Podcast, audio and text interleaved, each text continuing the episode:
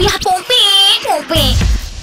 Aja bagi tahu macam mana nak tolak permintaan kawan yang nak meminjam ni. Ha, tapi itulah kita memang terus terang cakap kita tengah tak ada ni. Ha, macam mana? Lepas tu ialah kita tak nak dia kecil hati. Macam mana eh? Macam mana? Okey, ni dia kata Assalamualaikum Cik Pia. Saya Apple dari Keluang. Kalau saya berkenaan kawan nak pinjam duit ni memang saya tak akan bagi. Wah, terus terang. Terus eh, saya akan cakap kat dia kalau awak tak ada duit nak makan, saya boleh belanja makan. Tapi kalau nak pinjam duit, memang saya tak akan bagi. Saya susah nak percaya orang walau BFF sendiri. Awak sama macam Cik Pia. Memang nak bagi orang pinjam tu agak susah. Tapi kalau nak belanja orang tu makan, tak ada masalah. Engkau makan, ah, makan aku bayar. Ha, kan? Okey, yang ni pula. Apa katanya? Hello Cik Pia. Hello. Cik Pia.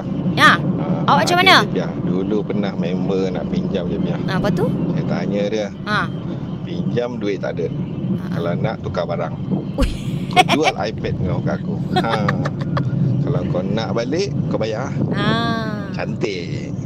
Boleh juga macam tu kan Sekurang-kurangnya. Uh, Dia tahu barang dia ada dekat kita. Ha, Macam tu. Jadi apa-apa uh, Kau tak bayar hutang aku Aku jual iPad kau. Ha, Macam tu. Betul tak? Bukan apa. Kadang bila kita ni terlalu Bagi sangat ruang And nanti orang Gunakan Terlampau baik pun tak boleh juga. Macam tu. Ha, Kita kena baik-baik ya. Hati-hati dengan orang. Kadang yang kita percaya tu lah Yang menipu kita. Ha.